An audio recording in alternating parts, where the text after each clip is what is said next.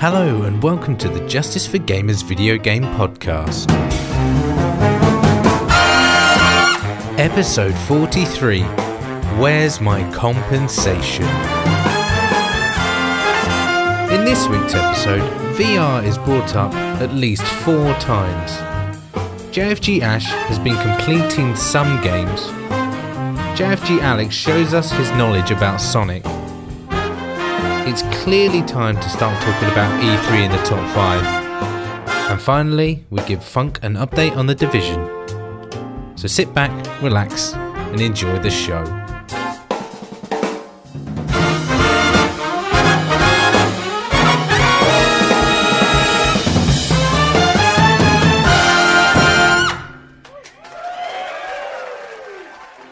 Hello and welcome to the Justice for Gamers podcast. This is episode 43. My name is Alex and I'm joined as ever by my very good friend Ash. Hey buddy, how you doing this week? Something, buddy. Yeah, I'm good. I don't feel ill or anything. I feel normal.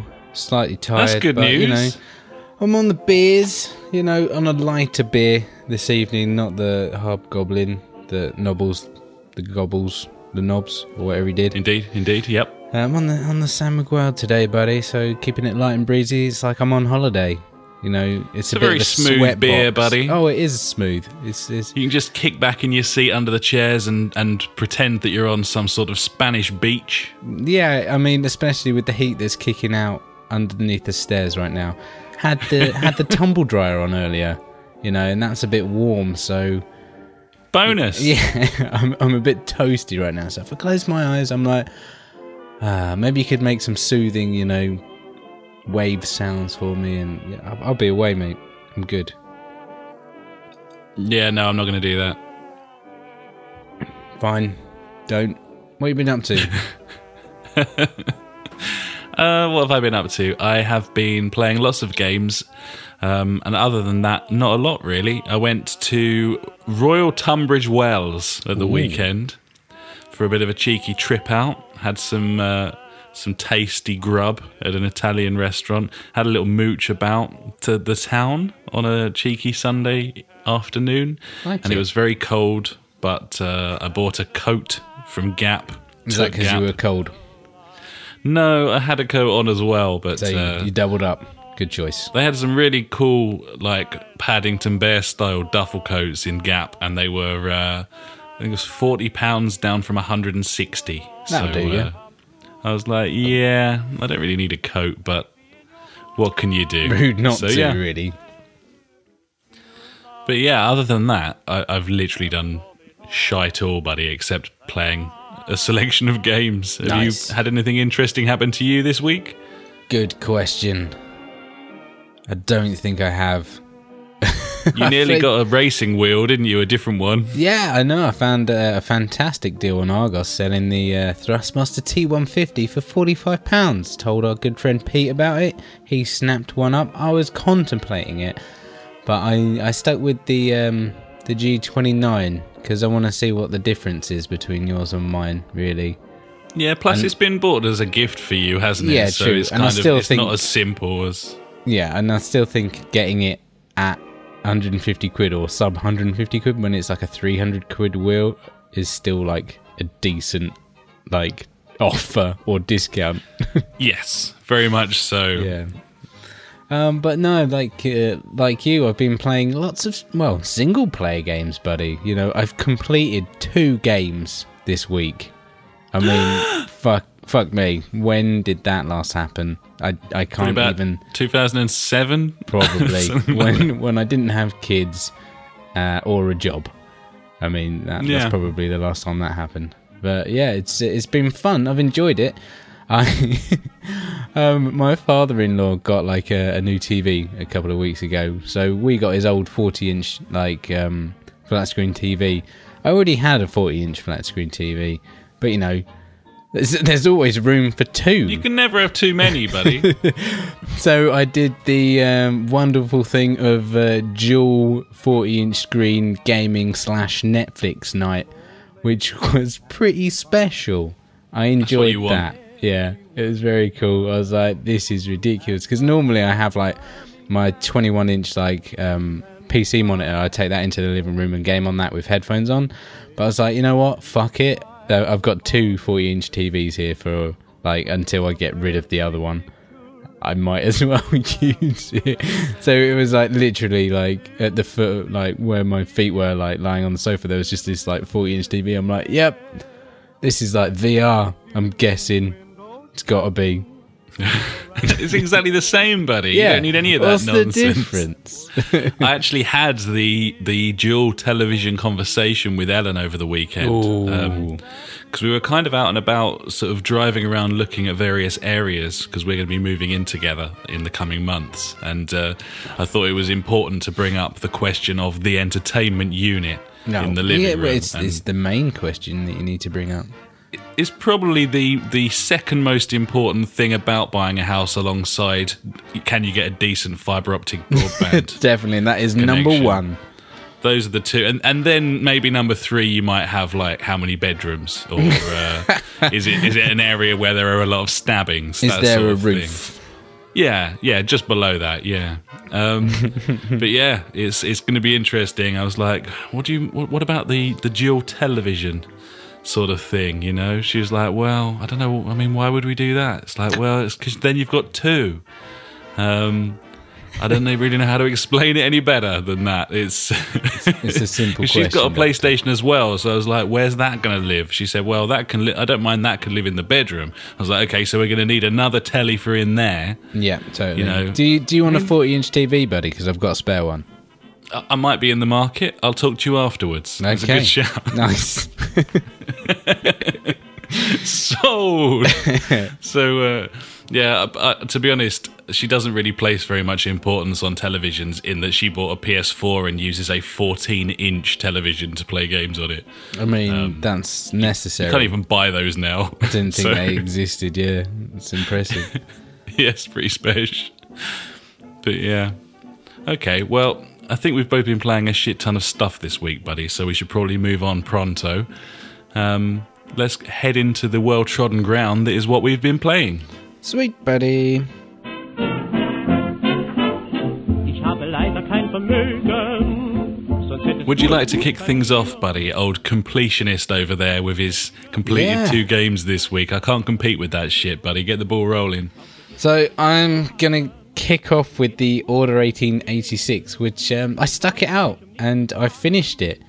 And you know, like last week, how I was saying, I, I feel like this game wants me to like it, but I'm, I It wasn't sounded like it was sort of winning you over a little bit, yeah. And yeah, it kind of did at the end. I was like, I finished it. I was, I was satisfied. I was like, that was really cool. I enjoyed that.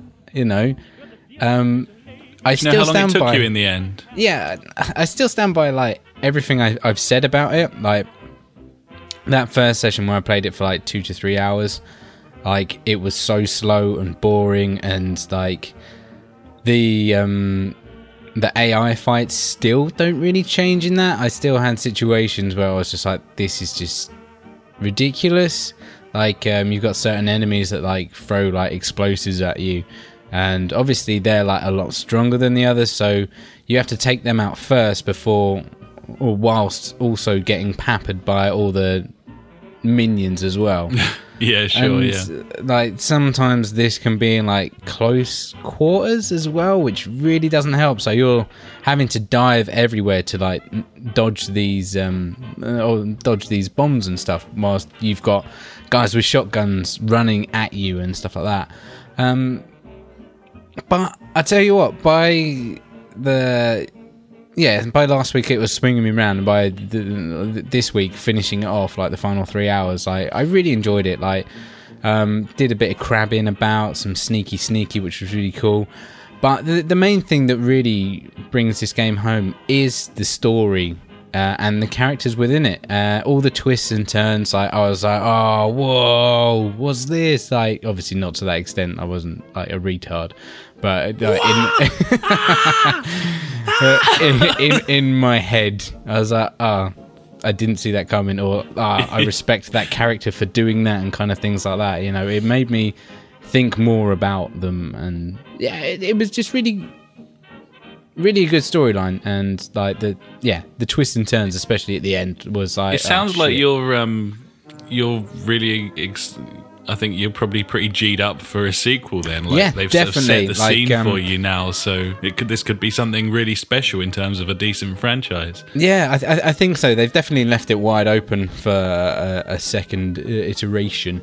Uh, and I was speaking to Bob, one of our friends on PSN, and like he was just absolutely agreeing with me. Um, he asked me like, "Hey, buddy, what are your thoughts on the orders?" I, like in a quick summary, I was like, "Bad start, good finish, some dodgy AI encounters, overall great story with lots of twists." And then he was like, "Yeah, it was horribly slow at the start, wasn't it? Then after about two hours in, it got fun and I was ho- uh, hooked. Hope they make another one." And I was like, "It is exactly how I feel." Obviously, after that, he goes into like how much of a bashing like it actually got, and he doesn't think that like it should have deserved that because of That was going to be my next question to you. Was now that you've now that you've been through that and finished it, do you think that it deserved all the the absolute kicking that it got when it was released?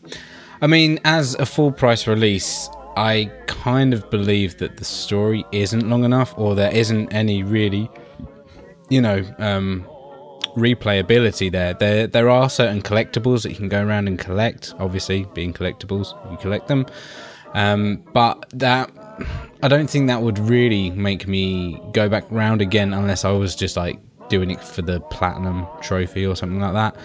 Um, I feel like I mean I got it for like a tenner from like Amazon Germany, um, and I feel like I like I don't feel like I've been shortchanged at all. I think like buying that game for like 20, 25 quid. If I paid that much for it, I'd probably be happy. But as a full price release, I mean like the length of it is a bit bit naff, I must say, which is a shame. And that that's the main issue where people have bashed it. I suppose that's the beauty of us being at this point, though, isn't it? And the fact that you picked it up cheap afterwards is is that's basically put to bed.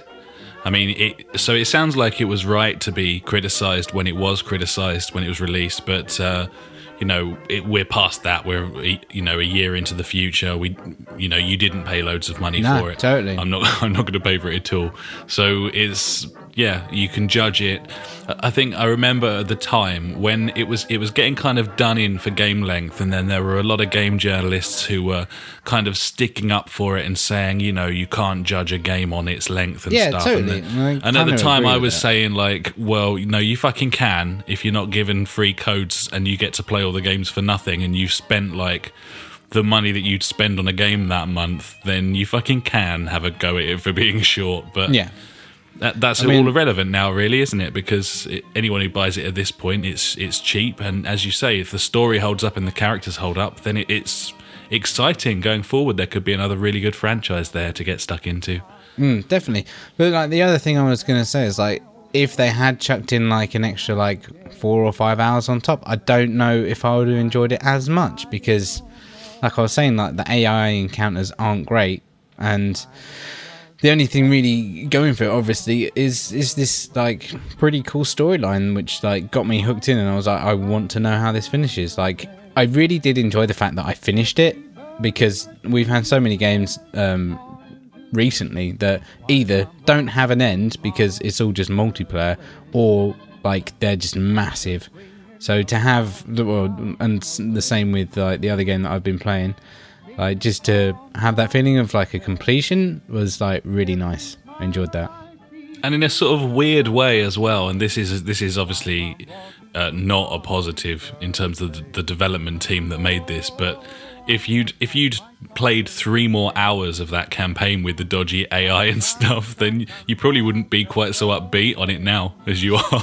Possibly, like I think, like I got better at fighting against the AI, um, AI towards the end of it. So I kind of understood how to use all the weapons properly and things like that, which definitely helped.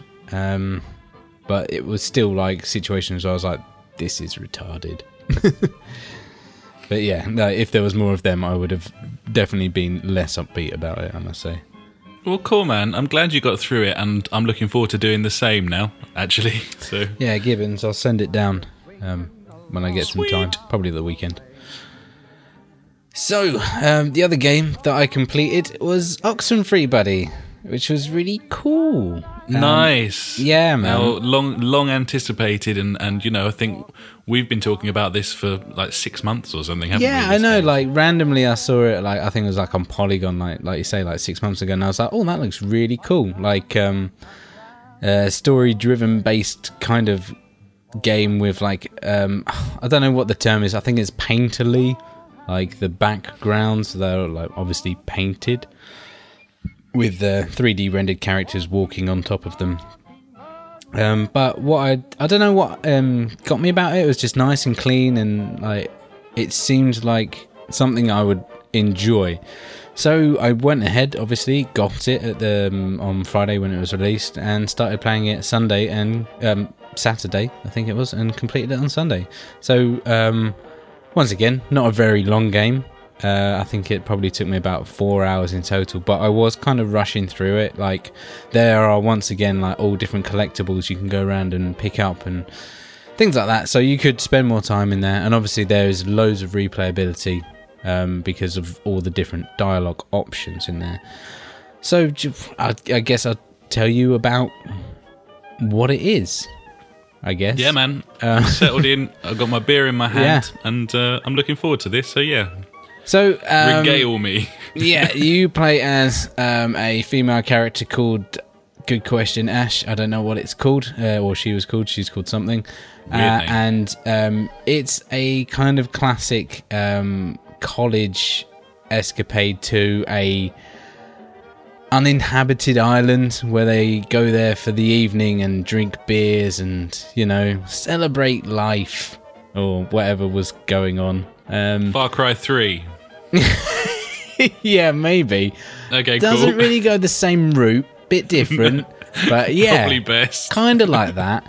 So um, yeah, you start off on the ferry, you go over there, and then you start uh, meeting different characters and stuff, and then you finally meet everyone, and you're at the on the beach drinking beers, talking about stuff. Um, luckily, you have this like little radio. Um, I don't know if it's FM. I'm gonna say it's FM, FM radio, and um, pretty much one of the guys uh, he says come on let's check out these caves so you go down there and then um, there's like these little like anomalies uh, and when you start tuning your radio weird shit happens. Like come or weird shit comes out of the radio and you're like okay that's a bit weird. And then the story develops and you end up going into this cave and that's when like it just turns a, into like a classic like teen horror. And i because like i was excited about this game. I really didn't want to know anything about it. Um so i was like okay this is where we're going right now. Um pretty much loads of weird shit happens. Um people start getting possessed. Um there's all different time loops which is really cool. Not like um where you can rewind time and stuff like that. Like um you get into a situation and you go a certain way. If that's the wrong way, then it, it like teleports you back until you get going the right way, and then something will happen. Then maybe I don't know, like you might get teleported back to where it was, and some of the sceneries change, and yeah, like it's a bit weird to explain, but And this really is cool this feature. is 2D, is it? This is a yeah, yeah, it's all 2D. So Okay. uh, and you, you obviously like you, you just walk around and uh, like click on stuff and talk to people. So um, storyline wise, uh, she's with her uh, new stepbrother, and uh, they get to know each other because he's just moved to town. And I don't know how to go on about this really too much without just giving it away. Um, Yeah, don't do that. I know. So like pretty much you pair up and like it, it's just like the the constant conversations uh, that kind of like keep you gripped in with this game.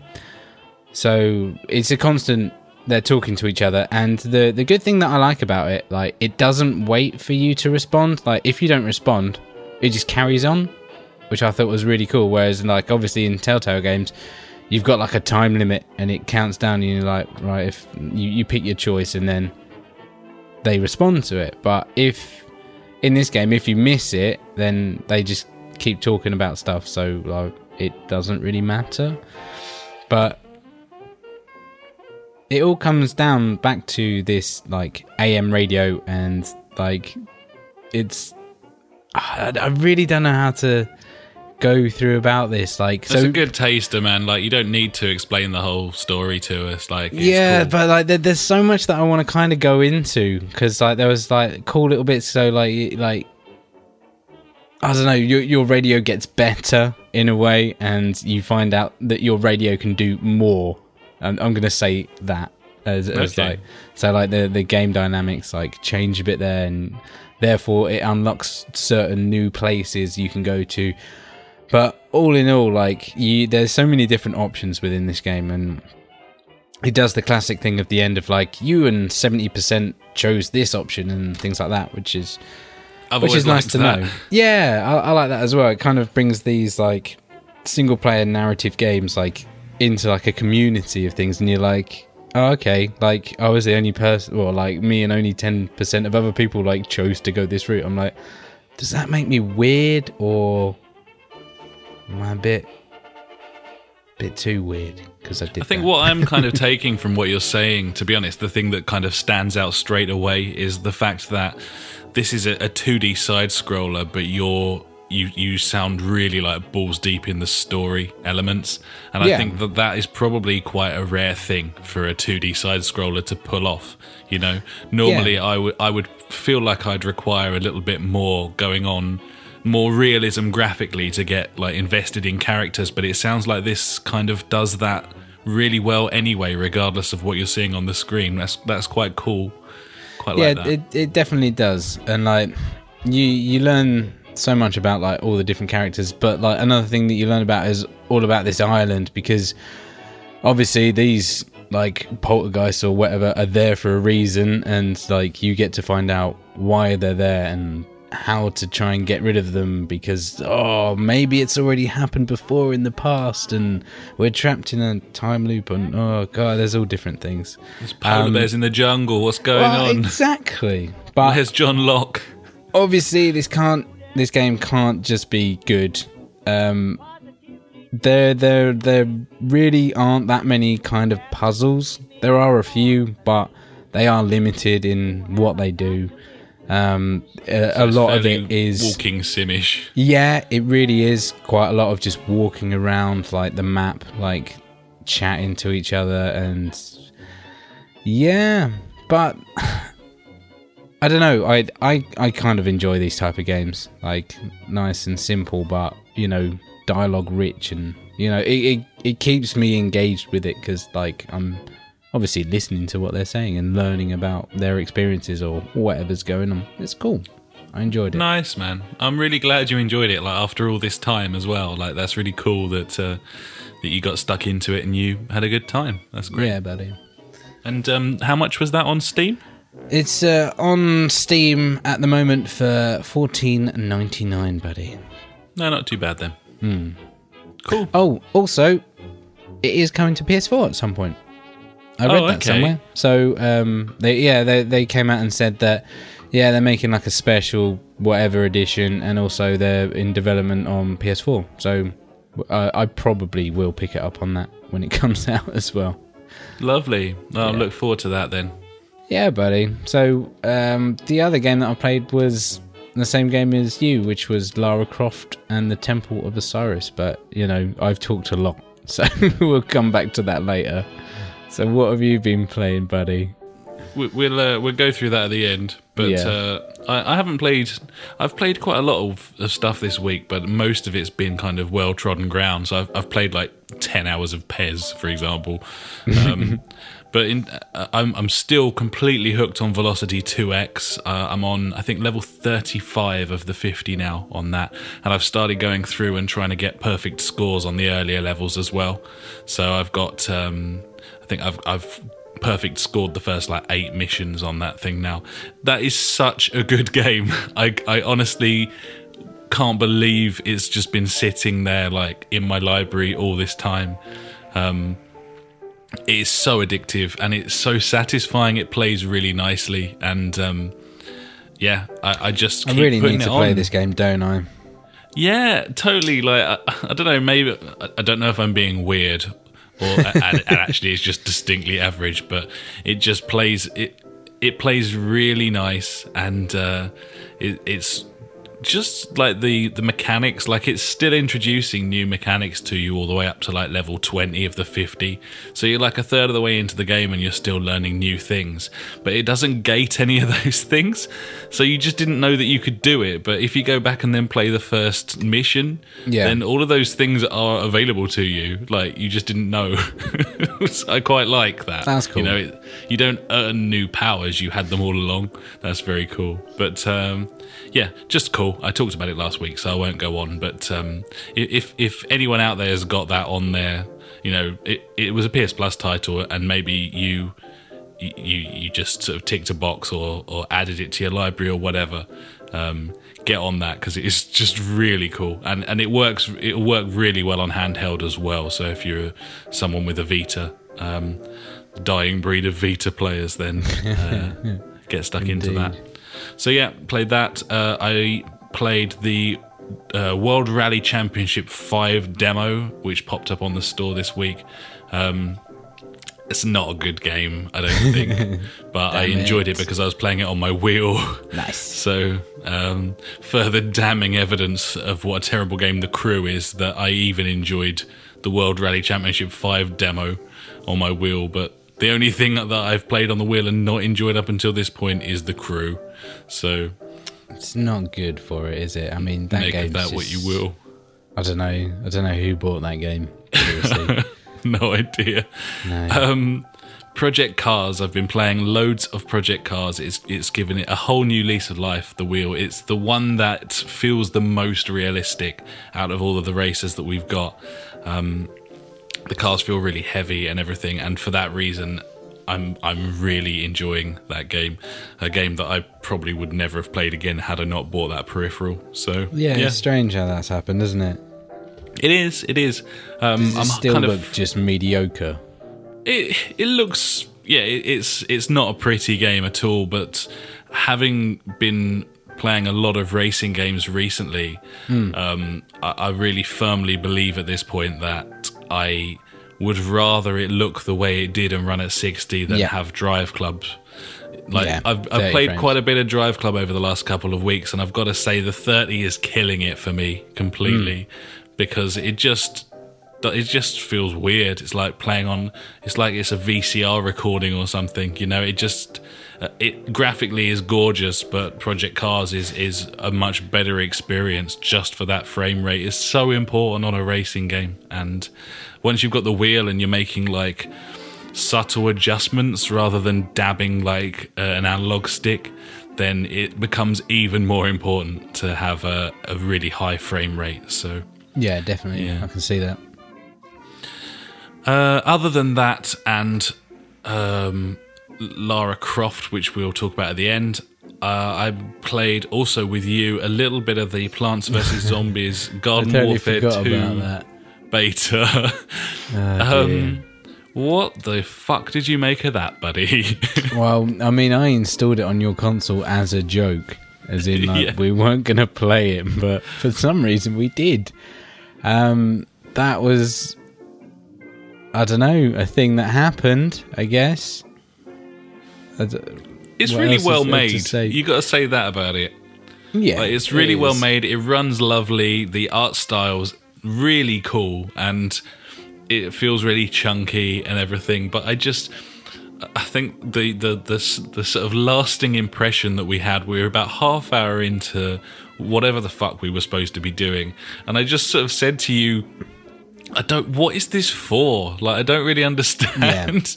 I don't. I, I mean, it's it's a child-friendly shooter. I mean, that's what it is. It's it's COD for kids, I guess. Yeah, I guess so. But I, I, I mean, how many kids aren't playing COD? Like, Uh, I, I mean, like, I'm talking like you know, seven, eight, maybe nine-year-olds. And then, okay, you know, like nearly my son's age. Can well, in a couple of years, that's what I would get my son playing to get him into like third-person Shooters shooters, or first-person shooters, or I don't know if you can play that in first person. Actually, I think it's just third. But still, you know, it, it's a way for parents to be like, Oh well, yeah, you know that's There's, okay. there's nothing wrong with it, is there? I mean, there's some weird No. stuff they've done with uh, with regard to the way that the levels load. They've kind of made it almost open world with your own sort of world hub. So you've got your own sort of base, yeah, of instead of having a menu you- system, it's yeah, it's, it's like yeah, which is very you know current, isn't it? That's kind of what Yeah. every everyone's doing. I, I know the the division, which we'll talk about later, that does exactly the same thing. Um, so this is a 2015, 2016. Everything has to be open world. You know, everything has to be seamless, kind of thing. It it ran it runs really nice, but uh, it's it's obviously not designed for us. it's so not for us. So we'll leave it at that. I think. I think so. Yeah. Yeah. So yeah, the only other thing we were playing was um, la- was it last night or the night before? I said to you, Uh, I believe it was last night, buddy. yeah, I said let's play Lara Croft and the Temple of Osiris, shall we? And you were like, cool, okay. We've had this for ages. We got it for sort of eight pounds and with the season pass as well. Yeah, and it's Um, it's been a PS Plus game as well since then. It has, yeah. So pretty much everyone's probably got it, but uh, I think well, the first time round we probably played the first sort of hour and a half, and then we were like, Yeah, yeah, my save file said I was like twenty five percent in, so we- Sure. we, we, did a bit. But yeah, But- we we got past that stage. Yeah, we night. started from scratch because for some reason my save file was gone. Um, there's a there's some really weird stuff at play with this game. Like the save the save stuff feels a bit odd, but also sometimes you'll go into a loading screen if you're in co-op. Uh, and it'll just kind of freeze up for about 60 seconds and then reload you where you were before you went through the last door, which is really odd. But I- as I I, said to you last I- night, buddy, at least it doesn't than- kick you. Yeah, exactly. I was, going to say I prefer that than in, instead of getting kicked out of the game, which is True. fine. Yeah. It's like if if you go through the door, like one goes bef- like ten seconds or so before the other, then it's just like shits itself. It's like, ah, no, go back and do it again. And I gotta say as well, like nothing seems to, nothing's given my console a workout as, as much as this game. Like in recent memory, like probably the Rocket League beta was the last League time that my thing, ridiculous. my console sounded like it was just gonna fly off into Yeah, it space. definitely did, didn't it? but I gotta say, really enjoying it actually. Yeah, like at first, uh, like I was kind of just taking the piss, like just constantly doing like swan dives on the floor. But then you know what? Like after doing a few of like the the co-op like challenges and stuff together, like I was like, okay, yeah, I can get into this now. And yeah, by the time we finished, I was like, I was really, yeah, I was I was, I was stuck into it, but I was enjoying it, which was cool. I'm pretty sure we're gonna play this to the end now. Now Yeah. we've got back into it. I believe so. I think this was always the thing. Like we knew, like when we bought it, we were like, we not might not play it now, but this is something that we will definitely play. Like a nice co-op based, you know, like top-down isometric view shooty thing, kind of like um, uh, brain fart. That other one in space. Helldivers. Yeah, that's the one. Yeah, we've got we've got Lara Croft and the Temple of Osiris. We've got Helldivers, and we've got Magicka 2. And I think we will Yeah. go through all of them Yeah, eventually. definitely.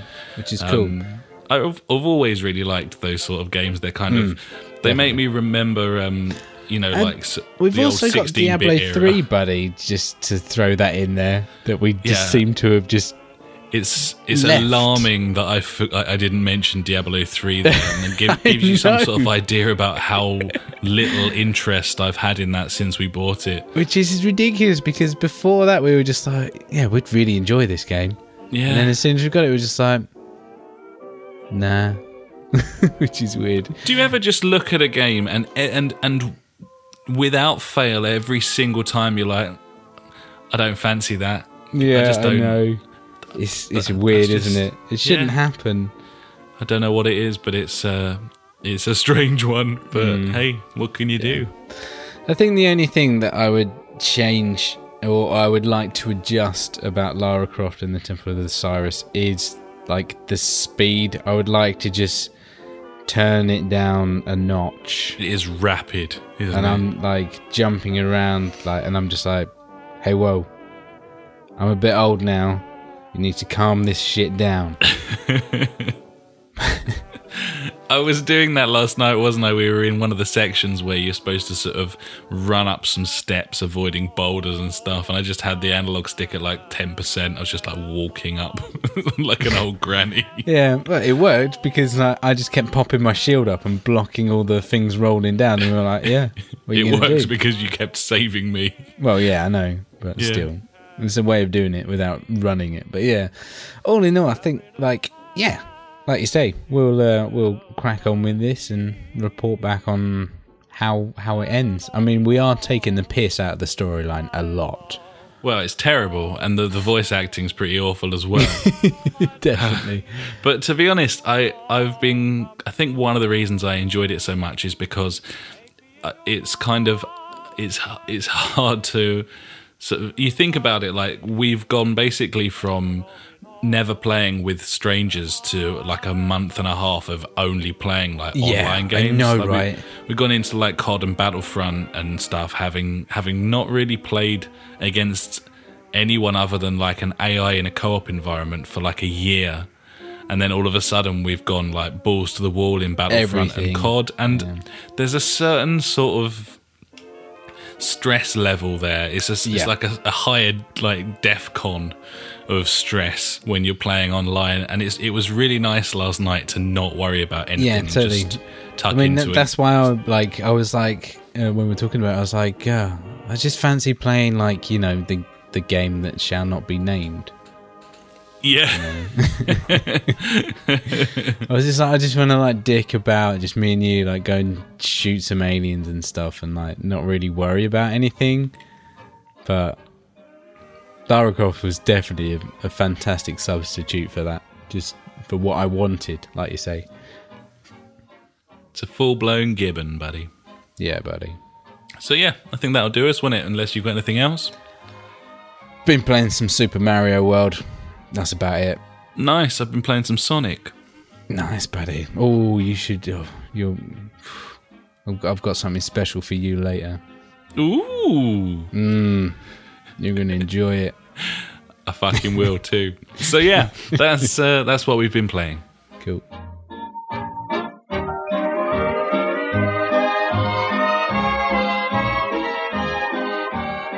And now it's time for Fons or Phoenix.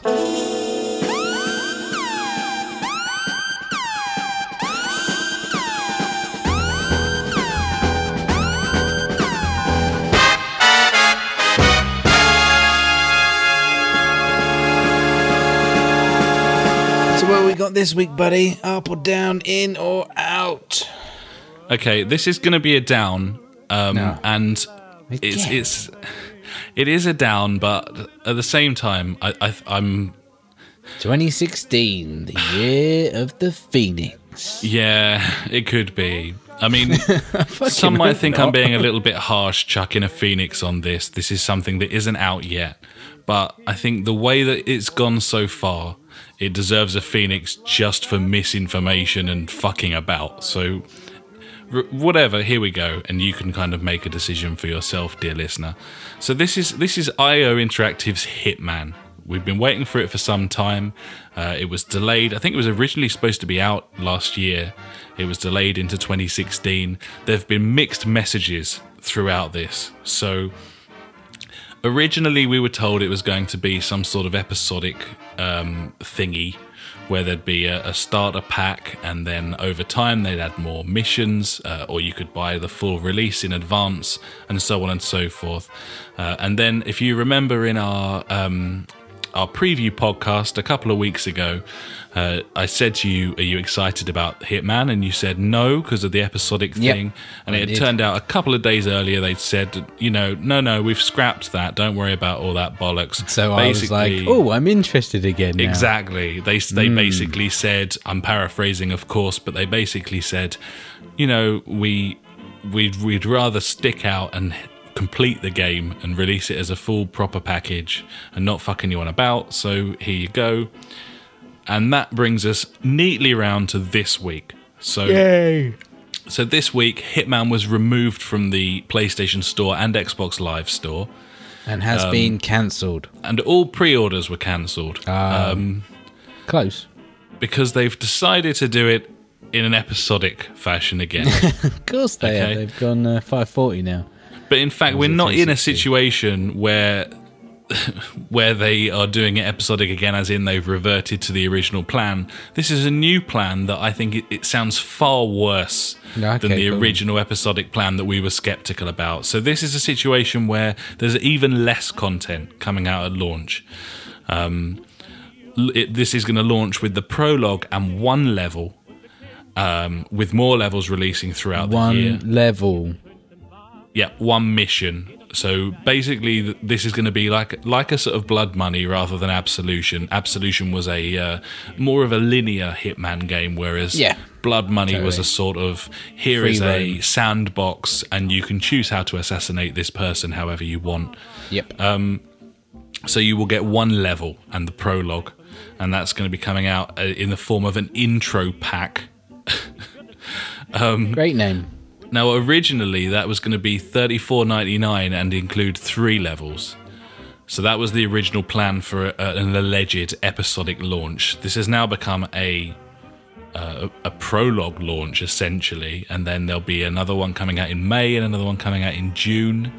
Um, I think there's going to be five or six game worlds overall. Um, so yeah, you can buy the intro pack for uh, that amount of money. Additional locations can be purchased for seven ninety nine each once they become available, or you can buy all of them for thirty six ninety nine. Uh, alternatively, you can pay for the whole content up front for forty four ninety nine, saving yourself about four quid uh, from purchasing them individually. Okay. Um, so, is, is there like a time frame of when this shit's going to be released, or is it like a season pass? Everything will be out within a year, or don't we know? So this is the next thing they've said that there that there'll be more Hitman games coming soon. So you know, I, I I would imagine that means that this is going to be a 12 month schedule before they release more Hitman games. But that begs the question, you know, is this the engine that's going to be the platform and they'll be releasing more episodes in the future because episodic suggests that there is going to be episodes but this isn't an that's a bit episodic this is not an episodic thing at all this is this is levels basically this is Yeah. this So is a there's no story whatsoever behind it. It's just like. well, I think there will be a story, but at the same time, how do you make a coherent Hitman story across like 12 months? I mean, that's going to be difficult to do. But I'm Well, not each even, time they bring out a new one, they'll just have like a flashback of like your save from the previous one. Be like previously in Hitman. I mean, that could work as well. I'm, I'm not even saying that any of this is a bad idea. And in fact, if you buy the full price game, uh, which is essentially like a pre order for all of the Yeah. DLC content or a season pass or whatever, Yeah. then that's going to be coming in at a lower price than you would normally pay for a full price release. So I'm not That's I'm not even saying IO are trying to fuck you here. I'm not saying they're trying to rip you off necessarily. But I, I I can't remember the last time uh, uh, such a mess was made of the launch of a game. Bearing in mind this this game is out in I think eight weeks, something Yeah, like something that. like isn't it? It's not long now, Oh, and yeah, it's definitely not long. to to remove it from the store and cancel all the pre-orders so that you can change the model for a third time, that just seems mental to me. So The only Um, thing I can think of is this game's going to be like fucking amazing if they're having all these issues with it, or they're like shit, we we can't get everything finished now. All we've got is literally one level and a prologue. I mean, this is this is a single player experience. I, I, I'm under the, Yeah. I've heard that there's leaderboards, but this is not like something where they've got to get a netcode working. So you just wonder what the fuck's going on.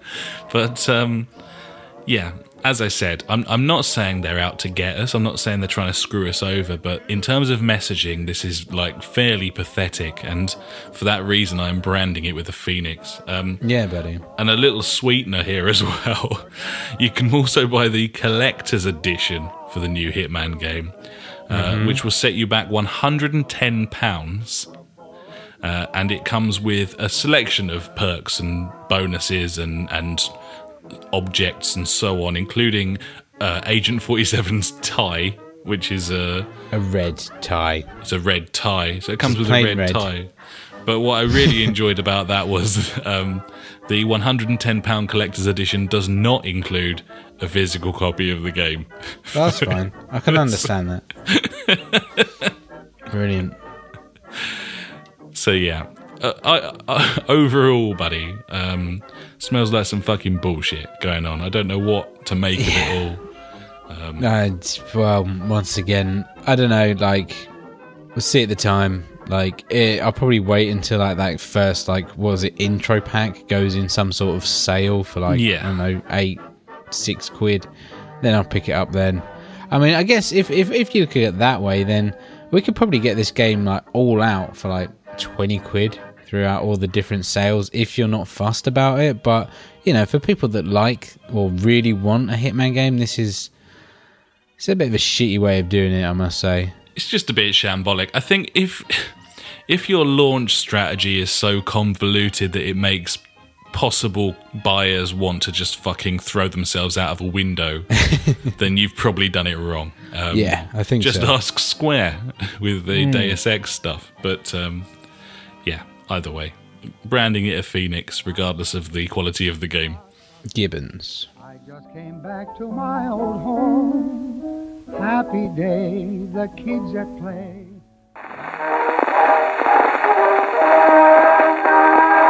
And now it's time for the news. The news.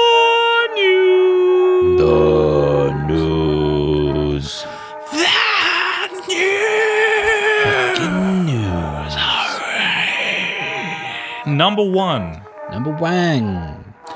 PlayStation VR price leaks. Yep, I saw that. It has leaked. It has Is it leaked. Sweden or something? uh, Switzerland. Several Swiss websites something are like that, isn't it? Reporting possible Same pre-orders and purchase information about PlayStation VR. Um, it's worth noting, of course, that this is a, a possible leak and might not be true, but it, usually when multiple sources are citing something, then you're probably away. Um, and it is listing it between 450 and 500 euros, which works out at around the 350 to 380 pound mark or 500 dollars. Now, I would I would round that up to 400 pounds straight off the bat because we always get screwed there. You could even maybe round it up to 500 pounds because the pounds and dollars thing tends to be fairly even. But let's work under the under the illusion that this is going to be 400 pounds because that seems like a a fairly safe bet if it's Yeah, going to be so. 450 500 euros. Uh, what do you think about that price? Um, about the price, um, I'm, I'm, I can't afford that. No chance. No way. I can't do that. No, can That's I? like, um, yeah. I mean, I mean, they did say like it's going to be roughly the price of a new console. I believe I've read that somewhere or heard that somewhere. So yeah, it's coming in around that mark, but that's too much for me. Once again, I was talking to Bob, um, and um, I said to him about like two fifty max. Really, for me, would be the biting point for this untested new hardware. I mean, I've been bitten before in the past by peripherals that have just sucked dick. I mean, it doesn't it doesn't help really that we're not even excited about it at all at this Mm, point. Yeah, true. I mean, I haven't really seen anything that's like massively groundbreaking. Like, literally, the only reason that I, I would want a, a VR headset is to play like F1 with a steering wheel and a headset on. And oh, That'd like be that, amazing. I know that's the only reason I want it. Apart from that, I'm like, I can't really see the, I don't know, what it's worth. Like, what am what am I going to get out of this? Like, I don't I don't think it's it's worth that kind of money. But I mean, it's good that it's happening because obviously later on this will get cheaper and better. And uh, I do believe it is the way that things are going to go. But I'm I don't I'm not going to be one of the first investors unless it drops down a bit more. I mean, you got to take it seriously because of the sort of companies that have invested in it over the last definitely. couple of years. Uh, I've always kind of thought it was quite gimmicky, but you know, as soon as as soon as all the big players, including fucking Facebook, get involved, then then you know that this, you know, if it isn't something right now, they it will become something. It's going to be very difficult for VR to fail with all of these major players chucking money at it. My biggest concern, and I was talking to my good friend Dan about this today, is that the way I see it with with with something that is tied to a console like PlayStation VR is. I Yeah. don't think it's the same device. When it's tied to a console that has a limited shelf life, then you're talking about something completely different here. So, for example, up until this point, I've seen nothing on PlayStation. Uh, you know, looking at VR games that have been we've seen at E3 and at, at, at various shows, I I haven't seen anything that suggests it would be a good idea to buy a PlayStation VR. Now, mm-hmm. that suggests to me that that anything that that could change my opinion on that is at least like what three years away development wise because if it wasn't at least if, if it was less than three years away i'd probably fucking seen it you know? They kind of want to make a good impression here. They want to show that this has great potential this device. So anything that was was you know at any sort of level to show some sort of tech demo of by this point we would have seen it now then the question becomes how much longer does the PlayStation have? Because this thing's already struggling to run current games. You know, we're already struggling for frame rate versus 1080 in an era where we're heading towards 4K televisions, and PCs are already doing 4K stuff already. Yes, So they definitely are, and it looks gorgeous. so, so the concern. I mean, if you look at, if you buy an Oculus for whatever that costs you, what is it, five hundred pounds, something like that? yeah, five hundred quid, and then like another grand, and one and a half grand for a PC to run it. So you're looking at like two grand. But in in in five years' time, the the Oculus is still a usable device. You know, and PCs have got way fucking better. So maybe True. there'll be games on there all of a sudden that you can really have a good crack at, and that are are system sellers as far as the Oculus is concerned. In five years' time, I'd imagine we'll be gearing up for a PS5. Easily, and yeah. and so why would you buy a PSVR now? Like is it going to be compatible with PlayStation 5? Is it going to be obsolete when PS5 comes out? It's tied to a console life cycle, and so therefore the investment is far greater than anything that runs on a PC or is standalone. And that is my I big mean- problem with the I mean, you say it's tied to a console. I mean, like technically, Kinect was like tied to a console, but that got used everywhere, like as some kind of peripheral or you know add-on for whatever because of like the PC development in it. I I don't see any reason why people can't use PlayStation VR on a PC. Uh, I'm sure someone, um, when it comes out, will work it out and get it going. I mean, But that's Like- very different to it working natively on that device. yeah, And- true. I understand that, but I I still think like Oculus isn't going to be like, you know, plug it in and off you go, kind of as easy as that. It's designed for a, a for a PC, which is a system that is constantly evolving but is always compatible. And the Yeah, PlayStation true. is not that device. Like that's a different thing altogether. And that would be my big concern if you were investing. Is I mean, if if uh, PlayStation VR does come out at like 350 at like this low price that you know that we've quoted earlier, I mean, therefore it is like your introduction to VR. This is the one that people will be like, "Oh, that's the cheapest, and I can use it on my PlayStation." I'll get that. Like this is like the everyman's introduction to VR, which I I'm think sure that that's exactly what they totally- want. yeah, Totally, man. totally gone for. And I, I'm sure they're probably going to be selling them at a loss if they come out of that price as well. Because, but Totally. as you said, as you said last week, they can afford to do that. But um, yeah, uh, my, my concern would, if I was investing in VR right now, my concern would be what's what's the shelf life of this device that I'm buying, and uh, I would. I would look at it and then I would buy something that is compatible with a PC or something that is for a PC. I, I literally just wouldn't buy anything for at least a year or two at the moment because this is like very much untested waters, um, especially in the public's eye, and it's. Like I said earlier, I've I've been burnt so many times by buying the latest fucking peripheral, and I'm just like, I'm not gonna do it this time. I'm just, unless it is like 250 quid, then I'd be like, yes, give it. Well, I think what we what we certainly can agree on. Obviously, everything else is speculation, but what we can agree on is if if if this PlayStation VR came out around the three hundred and fifty pound mark, then you'd probably have to have to say fair play to Sony for Oh, totally. con- Yeah. considering the sort of prices that are being touted for the other devices. Uh, that would be impressive work on their part, and and it probably would entice a few people who have probably you know a lot of people have got a hankering for new technology and and Oh, yeah, 350 is not an unassailable amount of money so yeah um as, and yeah, we just have to get to a game show this year. Yeah, Soon- we really need to go and try this out. shit out. We, we need to go and see if this is actually worth our time. Definitely, definitely. Um, so yes, let's move on to number two, which is more news about the PlayStation, and this is Sony. Uh, they have extended uh, everyone's PS Plus by a day because of the outage over the Christmas stroke New Year festive. But where's period. my free games, Sony? There's your fucking compensation. Suck a dick. That's uh, it. Did make me chuckle because you know, it, I, I as I said at the time, like I'm all for complaining when a service is like mm, Totally. shite. But if you're just taking the piss, if every time the Yeah. service goes down for an hour, you're going, "Give me fucking Uncharted for free," like, then this is what you What, the original one? Yeah, like, 24 yeah, hour you can fucking have it. extension.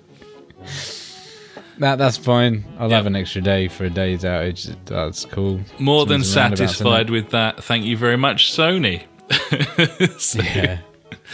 So we move on. Fucking free game. Next, we've Tense. got uh, Boris Johnson, who is the mayor of London, has backed a new UK games festival called Games London. Games London, baby. Games London. He's he's backed it with 1.2 million pounds of the London coffers, which is quite impressive. Yeah. Um, the festival will take place uh, between the 1st and the 10th of April. Uh, and will include a full-blown celebration of games, whatever the hell that means, alongside uh, networking events and training sessions. Um, and I've got a quote from Boris here, which I will read out, and I, I'm not going to attempt his quote. voice, but uh, here we go. Boris says, uh, through Games London, we are supercharging an increasingly important sector for our economy. One that exemplifies the capital's reputation for creativity and innovation. From design to banking and civil engineering to film, games technology is being used in a host of different sectors. We are investing in a dynamic and constantly evolving industry to take London to another level as a world leading capital for games and interactive entertainment. Now imagine Donald Trump trying to say that. Be a good one. Yeah, I guess we we do games, don't we, in England a bit? We do. We're kind of a big force in games. There's, it's one of those weird anomalies where uh, the UK basically creates nothing except video games and Formula One cars. So It's weird. you know, Makes but no uh, sense. that's really cool though that they're And investing. also Formula One cars within video games. oh yes, that as well. Yes, Yeah. there's a certain symmetry there, which is rather nice. Like it. But yeah, um, that's really cool. Like. It's always good visibility for games, a driving definitely. industry for nice games, the more jobs in the UK for the games it. industry. So Yeah, lovely stuff. I love it. Uh, next, something that's particularly exciting to me, buddy. Uh, Assetto Corsa is coming to PS4 and Xbox One in April. That's fucking ace. This is a driving sim uh, from a small Italian studio, and I am really excited because I have a racing wheel, and this game is basically fucking designed for someone like me. So this is um yeah, this is a small independent game. It came out I think it was early access in 2013. It uh, officially launched on PC last year or it might have even been late 2014. But um yeah, just really cool looking racing sim. Lots of people who uh, have played it on the console have said that it captures a, a wonderful handling model that the PC games kind of always been touted for having. Uh, and yeah, as far as I'm concerned, if a racing game comes out on this console, then I will probably buy it. Yeah, um, it, it looks very cool. This game, like, uh, is it all circuit based stuff? I'm guessing. No, I think, I think, I think it is all circuit-based stuff. But the modding community on PC have created a number of street circuits and stuff. So which we probably won't get. Well, I mean, it depends, really, doesn't it? I mean, it's a small development team, so it depends whether they would kind of embrace and support those in a sort of uh, in the sort of fashion that some some games kind of support the modding community, but probably not. Probably it's just going to be circuits, but um, yeah, it just it looks great. I'm I've heard And luckily, buddy, it's going to run 60 frames per second in 1080p on PS4. But not yes, on Xbox it One. is. Seriously, Xbox One 900p. So the guy, I think it was quite telling what the fella said. He was he said, um, of course, I think he said as usual when when they were talking through those statistics. He said Yeah. as usual, the game will run 1080p on PS4 and 900p on Xbox. It's bad. It's like, really bad. Yeah. No, well, but like we've been through that so many times. No Yeah. need to bring it up again. Either way, you know me, buddy. Uh, I'm well up for that. So Yeah. And the fact that it's April, like that means Yeah, that, man. It's um, very cool. Dirt Rally's out a sort of similar time as well, so it might be game month for uh, for racers. Start saving them pennies. Gibbons. Uh, and let's finish off the news with another bit of speculation, buddy. This is a a possible leak of stuff about the NX. Now, nothing's been confirmed here. Um, as we went to record this evening, about half of the mainstream game publications had reported this, and half of them had clearly been like, no, this is bullshit. So it's possible that this is not the case at all, but here is the story. Uh, from I, I think Eurogamer actually was one of the one of the publications that reported it and normally if they run something then I'm happy. So here we go. this is a possible leak. Uh, a document has emerged alleged to be an info page from GFK. They are a survey company who Nintendo are a client of. Um, so this is the sort of survey document that would go out to developers or uh, VIP customers or whatever, asking their opinion on possible hardware for the future. Yeah. So here are the details that appear on the document. It says exclusive game franchises featuring Mario, Zelda, Donkey Kong, and more. Obviously, you know, doesn't really it goes without saying. Uh, Makes sense. Connect with other Nintendo players around the world via the Nintendo Network. Obviously, Has an Ethernet port. Got Indeed. it. Yep. Uh, gameplay flows between the Nintendo NX console and Nintendo NX handheld device. Handheld. So Yeah. it's like the um, Wii U pad, but you can take it with you. The Wii U pad, but maybe with a battery life that's more than an hour and a half, and perhaps it isn't five meters long. Yeah. Um, earn and share gaming achievements, triumphs, and defeats with your gaming friends and the Nintendo gaming community. so it's got achievements and oh, not trophies, but triumphs. I like. Triumphs. I like that actually. Yeah. triumphs. Surf the web or make video calls on your TV. It's got Skype. Okay. Supports 4K 60 FPS video streaming. That's like It's got a- Netflix. Like a shitty little Android box can do that. That's Yep. fine. Gameplay graphics at 900p 60 frames per second. So it's not 1080p. Okay. Uh, and then it says, What's in the box? And I'll attempt a Brad Pitt here. What's in the box? uh, but it isn't your wife's head. Spoilers. It is the Nintendo NX console, a sensor bar, a game controller, and an HDMI cable. Yeah. Okay. So it's okay. So we're we're looking at an actual console, and like so the uh, the NX handheld could be like the new DS slash not DS NX. I don't know. I guess. So, yeah, I mean, there's not very much controller. there, and this is this is a leak that might even not be a real leak. Yeah, but true. It if it is a real leak, then then the things that that probably the things worth highlighting. Um, it's clearly going to have some sort of. It's going to be a traditional console if they're listing 900p 60 FPS yeah, um, the fact that it says that you can share the um, where am I looking? Here we go. Gameplay flows between NX console and NX handheld Yeah. device, but in the box it says game controller rather than handheld device, so yeah, perhaps that doesn't come with it. Yeah, Uh, and the fact that it's got a sensor bar suggests it's going to have some some Wii shit going on in there yeah. as You well. can use like your Wii U games and shit on there. Yeah. crap. Other than that, we're just clutching at straws. We might be clutching at straws with this as yeah, well. it might just be bollocks. Who knows? But you know, it's what people are talking about, buddy. So It we'll do the is. I think people are excited, and the Wii U. Uh, N- Nintendo have kind of made the best of a bad situation with the Wii U. I think. I'm not sure they could have done any more with that console than what they have done. Like it was always going to bomb without third-party support. That's what happened with the Dreamcast as well. Um, Yes. although that wasn't Sega's only mistake. But uh, you know what I mean. It's uh, it's one of those where I think it's it's looking more and more likely that we're going to see a new Nintendo console released this year. Certainly, E3 will be interesting. I mean, it's been a while since they did a stage show. At E3, they normally do their Nintendo Direct video, perhaps this year with a new director and, and a new console on the horizon.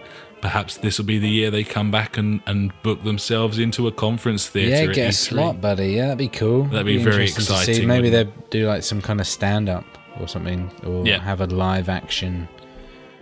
Don't know, something stupid. It'd be.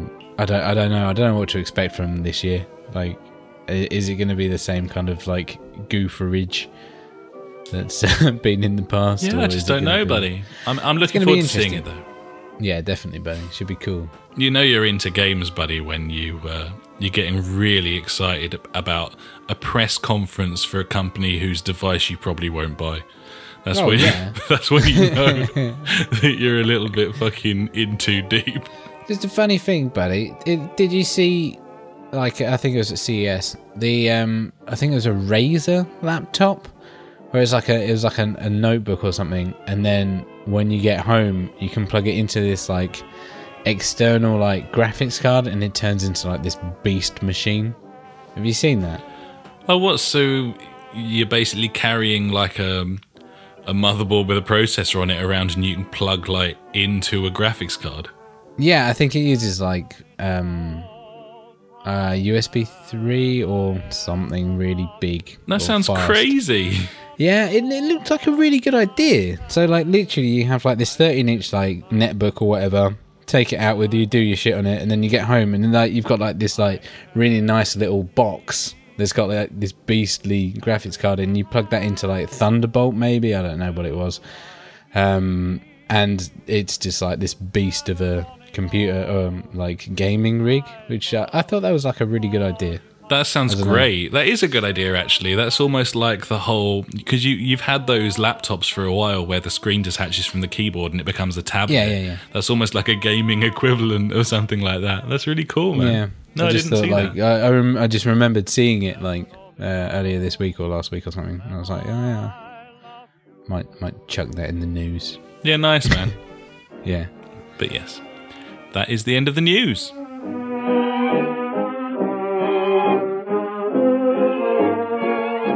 And now it's time for Out This Week. Come on then, let's do this.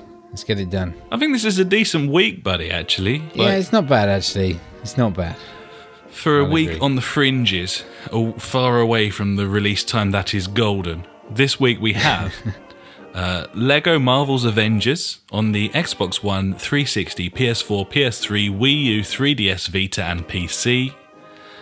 Um, Pretty much everything. You interested in this one, buddy? You're um kind of I'll I'll get it when it's cheap, buddy. When it goes down to like ten quid. yeah. Is Milo into the do with them. Avengers stuff at all? Yeah, yeah, he's big into his superheroes and stuff like that. I'm not fussed really. Like it's okay, but yeah, he's he's of that age where obviously it's really big at the moment. So he's like, yeah. Nice. well, from something he's going to enjoy to something I'm very much looking forward to, uh, we have Jonathan Blow's new game finally out this week. This is The Witness out on PS4 and PC. Uh, That's and very cool. I am going to buy this game. Um, Okay, I'll play it then if it's you buy it. out on the 26th, which is Tuesday next week, um, or Tuesday this week if you're listening to this podcast rather than me being a spaz. Uh, I will probably buy this and we will probably be talking about this next week, provided it comes out. Cool. Uh, also, this week, uh, excitingly for you, uh, is Yay. Rise of the Tomb Raider PC edition coming out on the 28th. So, uh, yeah, I, I'm assuming you are very tempted by that, buddy. Yeah, I'm going to see what the prices are, are like. Um, but I'll probably get it more than likely, being that's payday. That's a very good reason. Yeah, definitely. Totally. So that's cool. Um, Bombshell on PC. That's on the 29th. That is an isometric shooter. Uh, look, a sort of Helldivers with a kind of proper story. Looks quite interesting. Um, Cool. Uh, and also this week we have This War of Mine, and that's coming out on PS4 and Xbox One. It's been out on PC for some time. Uh, and that is something that, again, that really does interest me a great deal. That is a is a sort of side-scrolling apocalyptic resource management sort of thing, where you've got a, a house that you slowly do up with survivors in it, and you send them out. You take them out on missions for scavenging and stuff. So it's kind of like a Sounds like Fallout Shelter. Yeah, I, I, I think it's I think it's probably a lot more in depth. Yeah, a bit that. more in depth than Um, that, but yeah. yeah. But yeah, I think I watched. I think it was Sips. I think I watched Sips of the Yogscast playing this a Yeah. few few months back now, probably back in the summer, in fact, on PC. Um, and I really liked the look of it, so that's another one that I might be tempted to pick up. Cool, buddy. But yeah, Uh, not solid, a bad week. solid week. I mean, you could probably call Avengers, Witness, Tomb Raider. You could call them all triple A's, I reckon. Yeah, So, definitely. Decent shout. Best week so far this year, buddy. Yep. High bar has been set.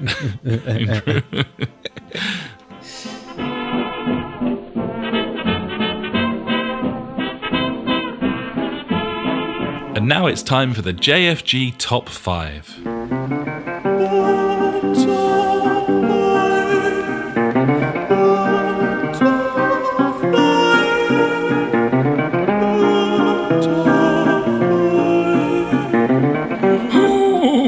Justice for Gamers Top 5. What's this week's top five? Top five. Okay, it's massively early doors to to be doing this, which is why it should be fun to do it. Um, with the new year well into its step by now, we've had some some shite games come out. We've got some good ones on the way. We've had delayed games that are coming out soon. All sorts of stuff going on, buddy.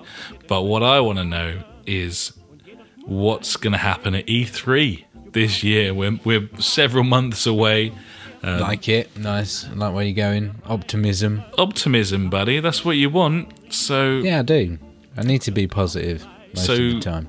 despite the fact that we are in the middle of January and it is minus four outside my house right now, um, let's have our top five list of things that are going to happen at this year's E E3. Straight off the bat, the NX is going to get some kind of release date or shown off, or something's going to happen with it. Yeah. They, they will show that. Pro- probably with some sort of Zelda in it. That's the big question still, of course. Uh, you know, if, if they do announce a new console, and I think they will, will uh, will it feature Zelda? How's it going to work with backwards compatibility? Uh, uh, Nintendo, you know, uh, almost, you know, all but promised Zelda to Wii U um, customers. So it's going to be very interesting to see what happens there. But yes, I, I, I think that the NX will be shown off around E3, if not at E3, and I still think that that console will launch this year. Definitely, buddy. I think so. So next, let's move on to Bethesda. Um, and is it too early to be talking about the Elder Scrolls, buddy? I don't know. I I kind of feel like they should chuck in another edition uh, of the Elder Scrolls, but we only just got Fallout, and like they like keeping things close to the chest. I think it's more me hoping for a next edition in the Elder Scrolls than them actually probably doing it. I think they made a statement though, man. When they when they did a proper games conference last year, then Yeah. I think that was the time at which you stopped thinking of Bethesda as this sort of introverted games company that releases a product every 6 years and had to start taking them seriously as a big time developer a la, you know a big time publisher at least you know Yeah, like yeah. like Ubi or EA and and if this was Ubi or EA, then we would absolutely be expecting an Elder Scrolls game at E3. Yeah, totally. It's only because it's Bethesda. Now, you know, Fallout has been it, it came out it it will have been you know 10 months 8 months since uh, Fallout um I'm not sure quite when the release date is of Doom, but uh, that's another one that they're publishing, but isn't doesn't have the sort of workload that an open world game like Elder Scrolls. Uh, I I think yeah, I think it probably is time for a, a, at least, even if it's a 30 second video with the Elder Scrolls logo or something like. I think they have to announce something like that at E3 because I'm not sure what they would have. I mean, having done the conference last year.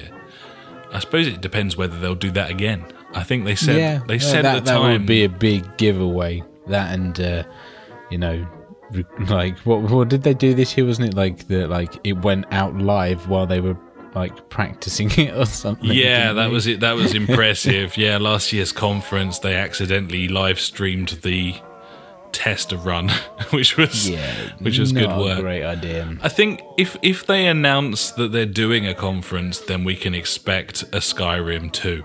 yeah, I would say so. If they don't do a conference, then that might be telling. That might be them saying, you know, no, this year we haven't got something like that from our big franchise. But yeah, it could happen. would be nice. So next, let's talk about something that. Uh, now, when you wrote this on our list, I said to you, uh, "We can't really have that, buddy, because we know that's happening." And you said, "Do we?" And I thought about it, and I was like, "No, we, don't. we Nothing don't has know, been announced. We're making pretty much do. assumptions. We're talking about Destiny Two. I mean, if you think like the original Destiny, surely that was already announced by now, and like, like, was it around E3 that we got access to the beta? I think it was, wasn't it? Or was that like an alpha? Well, I can't remember. I can't remember, but certainly, if we get to E3 without having heard about Destiny Two, and It's going to be there. That's ridiculous, though, isn't it? Like, Yeah, I know. Is it like it, the fact that we haven't heard anything yet is a bit? I guess you know they're still plugging the original Destiny, um, but yeah, like Destiny Two will be there. It has to be there. I, I don't know. I feel like I feel like they would have announced it by now if it was coming out this year.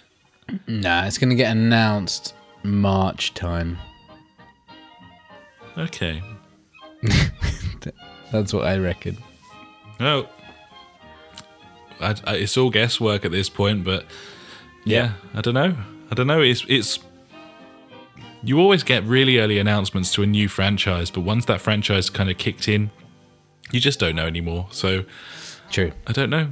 Um, I mean, they have to do something this year, don't they? Because they talked about a 10 year plan when they released Destiny. So uh, it was penciled in originally for there to be uh, either a massive DLC pack or a second game. Yeah, last year wasn't it? So yeah, I guess there you go. Uh, that's our number three. Um, Yeah. These are in no particular order of importance, of course. Um, uh, next, Xbox One. Uh, now you've gone for this, and uh, I'm willing to back you, buddy. Uh, Xbox One slim version or more powerful version or something like that. So you think they're gonna they're gonna iterate on the Xbox console itself? Yeah, there'd be some sort of new version of the Xbox One. I reckon. I mean, that year. really put the cat amongst the pigeons into because I'm banking on this particular gen dying out fairly early doors. Now, if Microsoft were to come out and like iterate on their console, that would change everything. Like no one's done that before, so. I know, be- but it sounds like something Microsoft would do because, like, i at the moment, like they're they're bringing it round again. But you know, it's been two years since they've done something stupid. I feel like they're going to do it now. I, I hope you're right about that because it would be incredible. Like it'd be mental if they were to do something like that. Um, yeah, and uh, as as you've written in the Google Doc, buddy, it's under your chair. and it's under your chairs. Classic. I could certainly see them launching another a console that kind of uh, takes all of the original Kinect architecture out of play with regard to what the cores are doing and stuff. Yeah, that's Um, true. Whether they could do that in a software patch, I, I don't know. But uh, yeah, interesting all the same. And, and certainly they they need to keep making up ground this year. And, and it's hard to see how they're going to do it other than that, other than a hardware thing. You know, they've had their sort of the greatest lineup of Xbox games ever thing. They've kind of you know plugged the shit out of their software. So maybe it's. Do you reckon they'll plug um, HoloLens this year a bit more? I, I think they have to if all of these VRs are launching. They kind of need to be seen to be in the game, even if that thing isn't anywhere near ready yet. So yeah, I think you, I think you're right. I think we we'll see another like crazy demo with a camera that can allegedly see like virtual reality. Yeah. And number five, last but not least, we have um, the next move from Naughty Dog, buddy. And uh, we reckon there's going to be some sort of Last of Us sequel because Uncharted is going to be long done with, and The Last Yep. of Us was fucking amazing. And I'm, I'm sure they can't leave that alone. There has to be a new one, surely. Yeah. Last of Us 2, aka just the two of us. Joel can make it if he tries, buddy. He Who can make it if he tries? Just the two of us. Nice. Yeah. Uh, well, I hope so because um, it's one of my favorite games ever, and uh, yeah, good well. the best. I was thinking the other day actually, in terms of after our story discussion and my indignance at Tomb Raider's story, um, I think probably The Last of Us is the best story I've ever come across in a video game. I can't think of anything that's ever got anywhere near it. It was very compelling and rich. It certainly was. Yeah. Yeah. but yeah, uh, they'll have to be working on something, and, and Uncharted will have been out It's for three or four months. Fucking Crash Bandicoot, whatever it is. I'd have a new Bandicoot, buddy. Crash Team Bandicoot. Racing. Fuck off. Well, we could do with a kart racing game on the PS4, buddy. No. No. Okay. no. Well, either way, those are our E3 predictions. nice.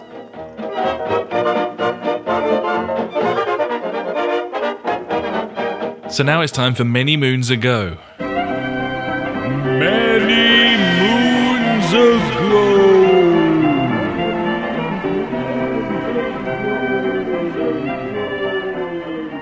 Where are we going back to this year, buddy?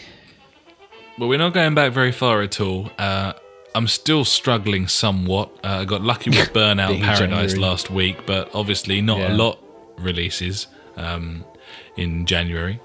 Um, so yeah, we've gone back to a game that I know that you played the shit out of, and I, that I haven't played at all. So you're gonna be you're gonna be carrying us here, buddy. You're gonna be flying the flag. Um, Okay, thanks. on the 24th of January 2013, uh, The Cave came out. So tell me about The Cave, buddy.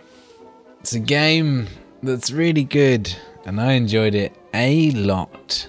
Um, it's a game 2D side scroller puzzle esque, and stuff happens. Really cool storylines, as in like the narrator's really good. Um, you start off, uh, you pick. Oh god, I'm trying to remember it. I think it's three characters out of eight. I'm gonna go for Seven. eight. Ah, it's close. I knew it was like it wasn't a number of three, and that really annoyed me because I couldn't do it in like two sittings. I had to do like an extra one and take two of like the retards, that, well, not retards, but two of the people I've already done on it. This was the one with like Um, the pair of orphans as one character, wasn't it? Yeah, Yeah. totally. they were messed up. They were freaky deaky. I think they like killed their parents or something.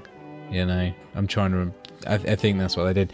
But anyway, like, um, like there's all different stages, uh, and it's really well designed. Like the level, because obviously it's just one big level, um, but certain doors are only open depending on who you play as. So like, there's like an adventure woman uh, who like raids tombs or whatever, and she's got like a, a grappling hook. So obviously, to get to her part of the level, you have to use your grappling hook to get across there. If you haven't got her in your party of three, you ain't going that way. You got to go the other way, and it's just really cool, like the way it feeds you through the level.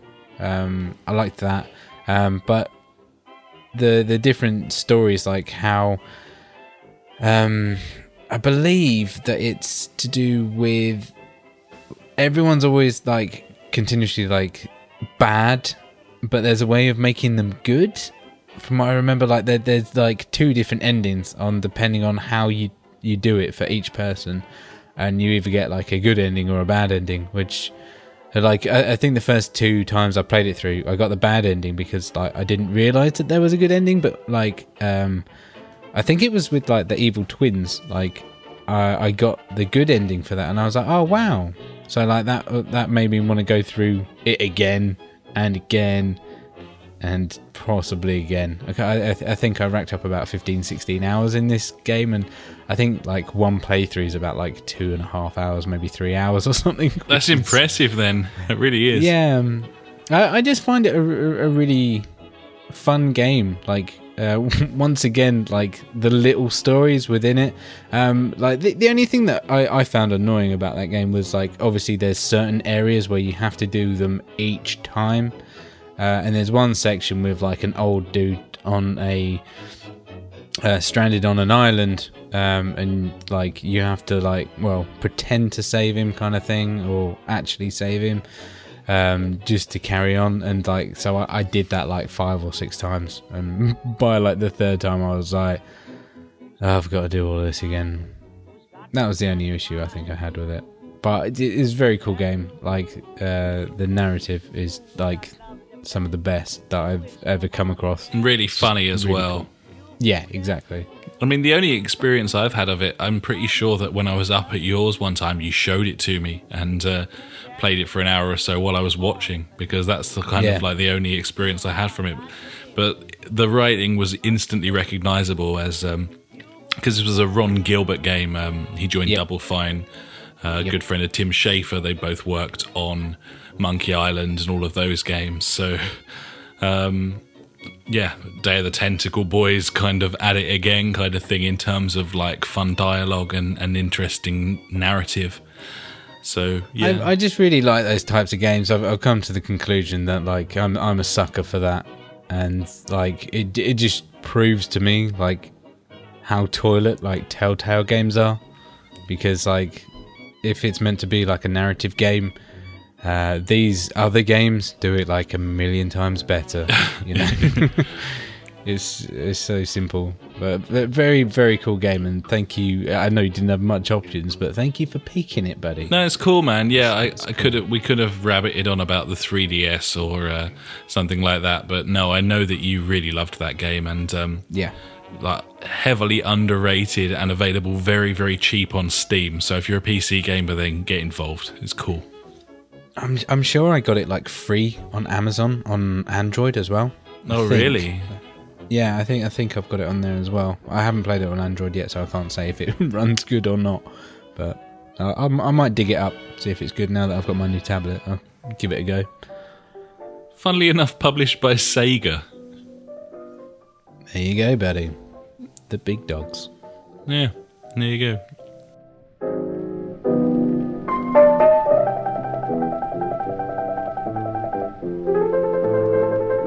And now it's time for the JFG quiz. So this week, buddy, I have prepared a quiz for you Indeed, buddy. about buddy. your beloved, stupidly blue, don't know, whatever he is, hedgehog, I guess. I mean, yeah, he is a hedgehog. It's in the name. I mean, And yeah. and also fair play for continuing to fly the Mario fanboy flag from 1994, um, 95, buddy. 95. 97 in, in Europe. I know that now. 85 and 87. Yeah. It's fine. I got the import, I told you. there it is. So, seeing as um, that was the question that you gave to me, when was oh, okay? Number one, when was Sonic the Hedgehog released? Was it 1989, 1990, or 1991? 91. It's gone for 91. You sure? Yes. It's correct. Well done, buddy. It was 1991. Cheers, B. Okay, question two. How many Chaos Emeralds are there? Is it A, 5, 2, 6, or C, 7? Six. He's gone for 6 and he's got it. That's 2 for 2. Woo! Nicely done, buddy. So far, so good. So, Yeah, but this was this is what happened to you last week. You got the first two, and then it all went fucking toilet town. So here we go. yeah. Okay, so question What was Sonic's original name? Was it A. Mr. Needle Mouse? B. Mr. Hedgehog? Or C. Mr. Blue Spikes? So I suppose it comes down to whether I think you would have made up Mister Needle Mouse.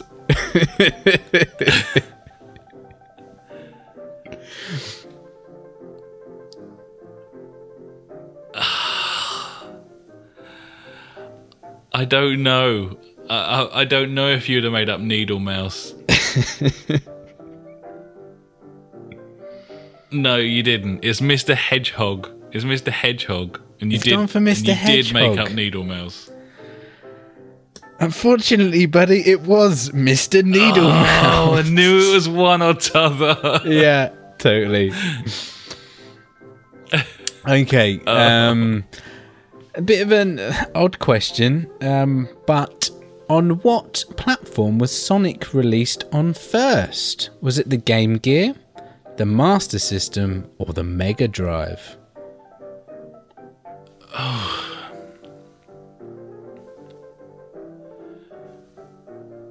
I mean, the Master System predates both of those consoles, surely. This is correct.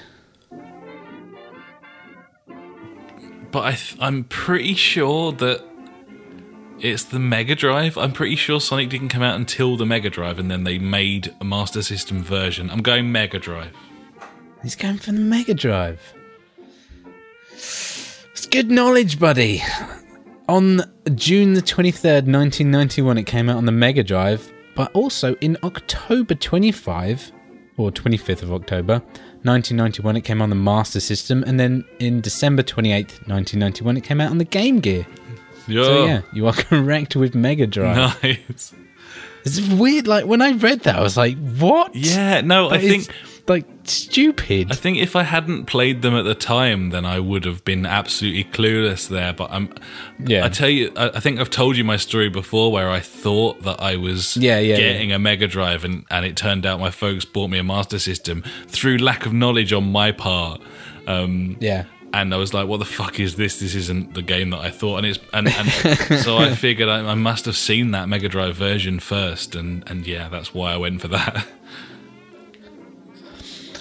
Okay, um, so even though it isn't in uh, Sonic the Hedgehog 1, I've gone for this final question. I also have a bonus one backed up if I feel like answering it or asking it. But the final question, buddy, question number five What is Tails' full name? Is it A. Miles Tails Prower? Or is it Johnny Two Tails? Or is it just Tails? It's A. Miles per hour. Well played, buddy. It is Yeah. Interesting. It's a, a play on the word miles per hour. Just to let you know. Oh, I always wondered. Mm. Yeah. Well, there you go. And uh, so out of four, uh, out of five, buddy, you got four, which is uh, better than what I did. I was on the cusp of that fifth one as well. I know, right? It's a good one. cool. Do you want the cheeky bonus one for you know to make it five? Yeah, buddy. Rude not to. Chuck it in.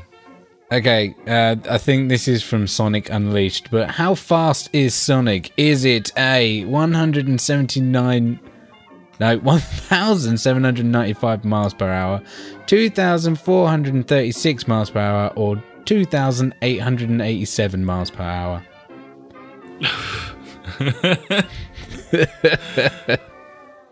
Um, the first one.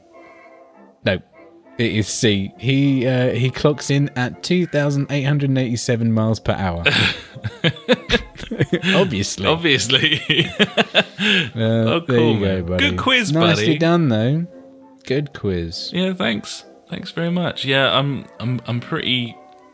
Pretty in touch with my Sonic there. Like, I'm pretty up on my Sonic knowledge. Yeah, I, I, I didn't ask you, you know, some some silly questions like what other game was in, you know, production while they were making Sonic. Here we are. You know, Here we. Here we go. kept it nice and simple, didn't I? Well, very much appreciate all the same. no problems, buddy. I hope you enjoyed it. I'm looking forward to my turn next week.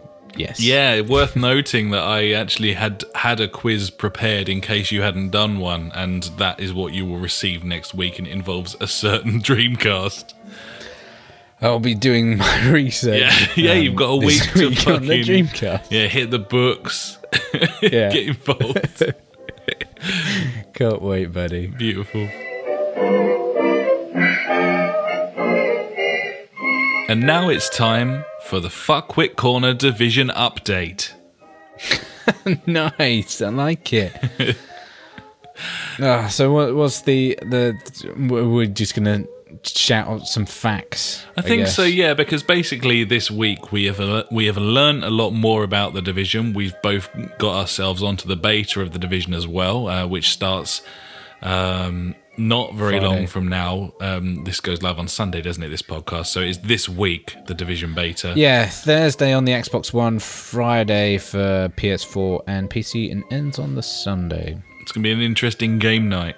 Let's put it that way. Yeah, everyone get that shit installed. yeah, sort it out. You've been warned. and get the fucking latest Project Cars patch for fuck's sake, Jesus. Um, but um, yeah, um, so I was going to include this in the news because we've learned lots. Basically, all of the major games publications, the people that do this uh, for a living and don't know how lucky they are. Uh, went to see the division in the last week or two, and w- I've been allowed to write about it at this point. So we've learned lots of new information about the division in a very short space of time.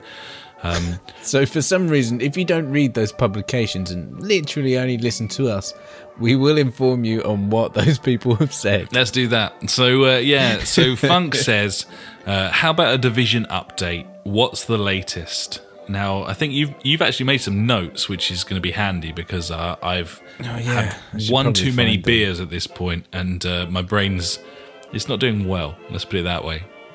Is it this one? Luckily, I labelled it untitled document, you know, and I Easy to that. find. So um, some of the uh, hit points that I uh, I picked up on whilst uh, revising on this. Uh, it's a it's an online open world RPG, buddy. Yeah. Didn't know that. It's not a. It's a. It's a shoot a second RGP uh, RGP RPG number one, and um, you shoot people in the heads, and little numbers pop up out of their heads.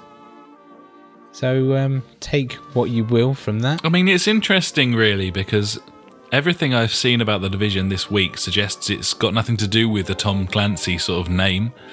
Like, Yep. This is not a game where you can sneak up on something and headshot it. This is a game where you have to empty fucking 150 bullets into something to kill it because it's got a certain level or or shielding. There, there still might be like some kind of sneak perk where it does like double damage, Hopefully. like, without being spotted, uh, a la the Skyrim. I think they used to do that. Like That's true. one yeah. of the perks with the bow and arrow. Um, so that that could be a thing, yeah, but it's it's not like one shot to the head. It's not a shooter. That's the bottom line. No, It's not a tactical shooter. It's uh this this game is Destiny, isn't it? This is this is Destiny New York. in a way, yeah. Um, I like the fact that it's um, third person, uh, but then when you zoom in, like using your optics, it goes first person. Allah, like I keep saying Allah, it's because I've got it written down as like the title of this Allah Divisiona. For some reason, don't ask me why. Um, so, like in Vegas, so you go into cover on Vegas or Vegas 2, and it'd be in third person, then obviously the zoom in, boop, when you pop round, goes into first, which I kind of like that. I like that as well, It buddy. reminds me of classic Ubisoft games. There are no loading times. There are just like bits where it slows down when you walk, I believe. like, um, I guess uh, in a way, like Destiny has like little corridors um, you can walk around, um, and it loads it through through those sections. Um, uh, once again, I've said it's an RPG like Destiny or Borderlands. There is a level 30 cap. Uh, we have a thing called the base of operations, which is what you're trying to build uh, whilst going out um, doing your really missions. like is this. like the PVE. Uh, it, it is called the Boo, or they have referred to it as the Boo, being the base of operations, which is weird. Yeah, I really like this as well, buddy. Uh, it's um, giving it some kind of story to what we're doing. Um, so you get recruited by these guys, you go out and find certain supplies or certain people, and you're building up your boo, as it was, um, to make it better and take out all the bad guys. Can we rename that right now? I, I would like to officially name our Boo home base, the uh, retailer Okay. home base. Well, that's the thing, buddy. We're all going to have our own separate home bases. Like it isn't a communal thing. Um, we, even though we are in the world together, when we go back to our home base, it will be our own. So, I mean, I might, I might call mine like B and Q. Well, that's fair enough, but mine will be home base. One That's word. fine. Um, That's cool. Um, the RPGness in a real world scenario, as in like it's a one to one of New York, um, might be a bit weird for certain people. I I'm all right with it. I I'm not that attached to life. Not that's not the words. I, I can detach myself from like what is real and what isn't. Uh, so I should be fine with that situation. I think it's really impressive that they've managed it. Um, it looks really nice. Having said that, it doesn't look as nice as the original trailers because Oh, as a- is tradition, an buddy. obvious graphical downgrade. But if you didn't think that was going to happen, then uh, then uh, yeah I don't know what. uh, yeah they, they've changed like a lot of the like user interface and stuff like that like the menu system like isn't on your watch anymore it's just a thing that pops up they've still got like the the the map in a way on but, the like, floor, I believe you like walk on it almost. It's um, yeah yeah but I, I think like um when like you need to set like waypoints and stuff like uh, it dis like you disappear and it goes into like a map but still the same map like on the floor or something like that I, I- think i can't i did see an image of it and i can't really describe it better than what i just did Uh, Other things that I know I, I noticed from various reports is that certain levels will be gated, certain areas will be gated at launch because they aren't ready yet. Also,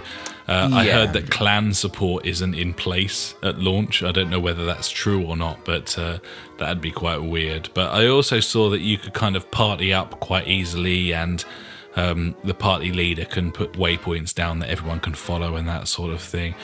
Um, I think bottom line here is that I I have not been as excited for a game on this console like ever. Like this this is the one for me, man. Like I've been kind of cautiously optimistic for some time now and all of the noises that I'm hearing about the division are the the the co-op um, party-esque interesting RPG-ish shooter that I kind of saw from a new console generation.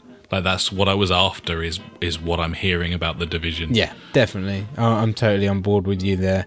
Uh, this is the most excited I've been about the division since first seeing it. Uh, I'm now learning now that it's like a RPG style game. Like, fucking, I can't wait to play. I mean, you look beta. at I'm you look at how excited. much we got into Destiny, and this sounds Yeah, like totally. a lot better than that game, Yeah. Yeah. Well, yeah. Hopefully it is. or Anyway. a lot more tailored to us, at least. Yeah, and um, I'm, I'm just going to reel off a couple of little things that uh, I've got left. Um, the battle scales to the amount of people that are in the party, uh, so uh, you can play this on your own, and the, it will scale it down. Um, like in Destiny, like when you hit like the big boss areas, it is a no respawn zone. So uh, I don't know if it work the same as Destiny if you have like a countdown or you can get revived or what. I don't know that yet, but we will find out. And the last thing is that it is classless, as in there are no classes, but you can literally upgrade everything and swap and change it on the fly within the menu. So one minute I could be like a healer, and then I go in my backpack, and now I'm like a tank or something, and I go and blow shit up. So that all sounds really cool. Sounds great. I'm done. Sounds cool. we will be playing it very soon, and uh, I'm very excited about that. Yeah, definitely, buddy. Me too. Very excited.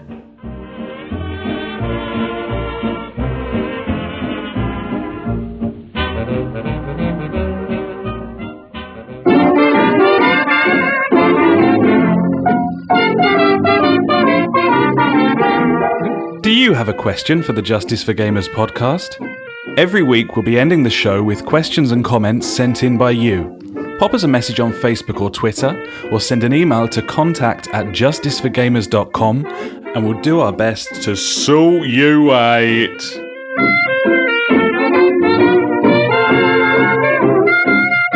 And now it's time for questions and answers. So have we got we got any newcomers this week, buddy, or you know, just the same old riffraff? We got some riff raff. We got some good shit from PJ. um, we got Nice. nothing about dragons this week, unfortunately. But No, uh, what a shame. It is a shame. Love dragons. Uh, so we've got a couple of of things from PJ, dragons. and the first thing is, uh, tell me about thumbstick pads. Do you use them? Do they make much of a difference to your gaming? Any recommendations, and so on and so forth. I think we've covered this in the past, but um, yeah, I use thumb grips on my controller because it would just die otherwise. Uh, the PlayStation thumbsticks are useless. Um, Terrible. And now, So if I try and use the thumbsticks without the, yeah, the pads. it just feels it's mental. weird. Like they're like tiny. Yeah, it doesn't weird. work. My brain does not compute. Yeah. uh, these things are great. I don't know if they improve your precision. Uh, it doesn't matter. They don't. Uh, they don't make anything worse. They extend the life of the controller. Exactly, so, just like, buy it- them. My my launch con- uh, launch controller still works now. Yeah. Uh, whereas, um, my actually no, it wasn't the one that came with the original because I took that one back because it was fraying, and I was like, "This is shit. I want a new one." And then uh, when I got the new one, I was just like, "Boom!" On go the um, thumb grips.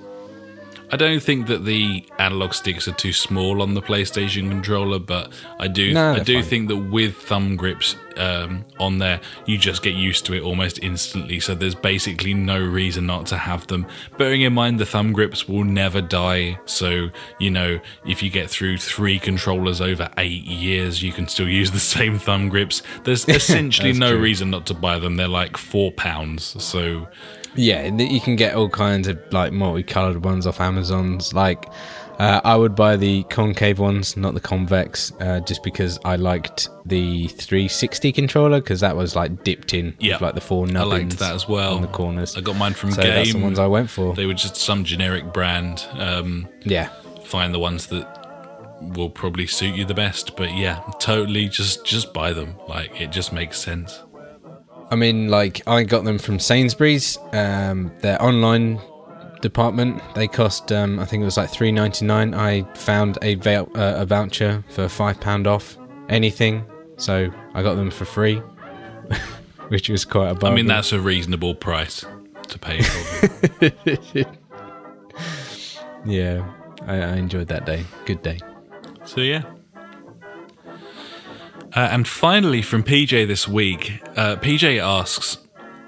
Are there any decent Kickstarter projects out there at the moment? Uh, bearing in mind, Oxenfree was an example of one that we'd we'd highlighted in the past. Um, Yeah. So this is quite pertinent this week. Um, I know you've been on to Kickstarter, Ash, and you've been having a little look around for interesting stuff. So you found a couple, didn't you? Yeah, there's no real games um, that look that great, I must say. I, I didn't really delve deep into it, I just had a quick skim uh, at the top, but nothing that people are going bananas over or anything that really I was like, mm, okay. Um, but there is something called the Tesla suit. Feel what you play, and from having a quick look, it looks like uh, it's like a full-on bodysuit that you put on with your VR, and you can feel shit. So I'm guessing if you're watching a bit of porn, like you can, you know, it starts vibrating in certain areas. This thing looks ridiculous. it looks retarded, doesn't it? I was intrigued though. Aug- virtual and augmented reality, buddy. I mean that that's what we want. You know, like that initial picture at the top isn't what it looks like, but I wish it did. It's the world's It's literally first just full like- body smart textile tactile feedback suit that lets you feel the virtual reality. Yeah, I know, right? It's fucking ace. It's only like two grand or something. I can't remember. Bargain. Yeah, mate. Um, apart from that, there's a thing called the uh, Indigo, the all-in-one retro game console, which I, I looked at and I was like, this can't be legal. It's like a Raspberry Pi 2 or a Raspberry Pi 2 or whatever, uh, just with a shit ton of emulators on it. I'm like, is this legal? I guess it is. I don't know. No, no. I don't know how it could be. I, that's like it, it literally. I, I don't know. It it's just got loads of. I don't know. I don't know how it works, but it, it like you. It comes with like um a CD drive and like some flash memory and like USB ports. Uh, it can go up to 1080p. It has like literally every emulator you could think of on there. Um, it's like 200 euros, which is a bit steep, I I think for this. Uh, it, it seems quite impressive, um, but it was something that was gaming that like intrigued me just by the fact that I was like, that can't be allowed. I suppose surely. the. I mean, the emulators aren't illegal, are they? It- Yeah, but like it ROMs. says, the ROMs like, that are um, it comes with like a 32 gig preloaded. okay. it, it doesn't say preloaded with what though. So um, it, it just says like so. For instance, like this one for 150 euros, you get the console, um, the DVD rewriter, um, the HDMI cable, the power cables, and a 32 gig preloaded OS card. So it's got the operating system, I guess. Yeah, yeah, but and it's no blank. It's got 32 gig of space, and you can put ROMs on there, and that's where the legality is an issue. So I suppose comes into it. Yeah. if they're if they're flogging it without any ROMs on it, then I guess if it's just emulating old consoles, there's nothing illegal about that. True. It sounds really cool, actually. Actually, yeah, and and on some of these, like the Dreamcast ones and stuff, like the DS, you need to install the BIOS yourself because Yeah, yeah. they they don't they won't. Which is part of the course if you're doing emulating on a regular basis. So. Yeah, true. But yeah, you know, so get get a emulating console if you haven't got like a computer to do that. I guess. I guess, yeah. Yeah. Or like something that can do that. But yeah, um, there there are a couple of gaming things that I found on Kickstarter. But apart from that, there's uh, not really any games that uh, I, I came across, which was a shame. Nothing really sort of um, in the public eye at this point. No, definitely not. Oh well, there we go.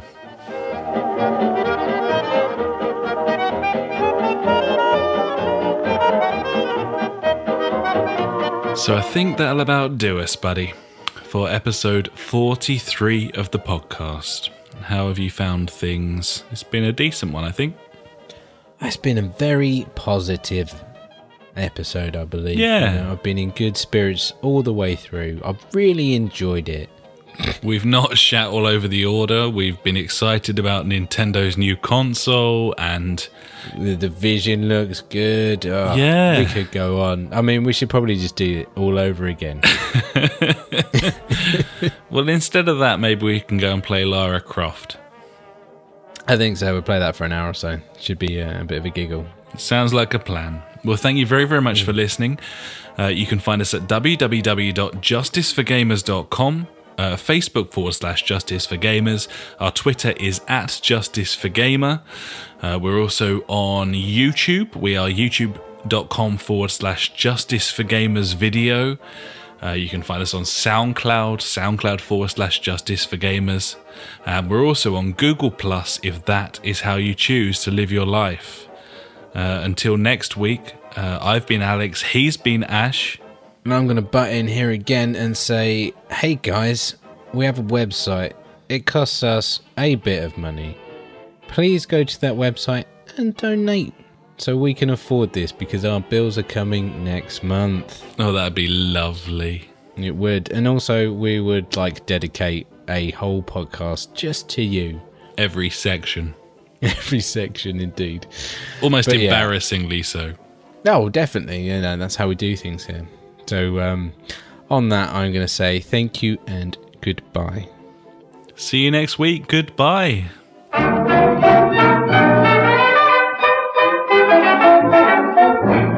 You've been listening to the Justice for Gamers podcast with Ash and me, Alex. We release this every Sunday night so you can preload it for the week ahead. To find out more, head to justiceforgamers.com, Facebook forward slash Justice for Gamers, or Twitter at Justice for Gamer. If you have anything interesting to say, pop us an email to contacts at justiceforgamers.com, and if you could write us a review on iTunes, we'd be forever in your debt. Have a cracking week, and we'll catch you next time.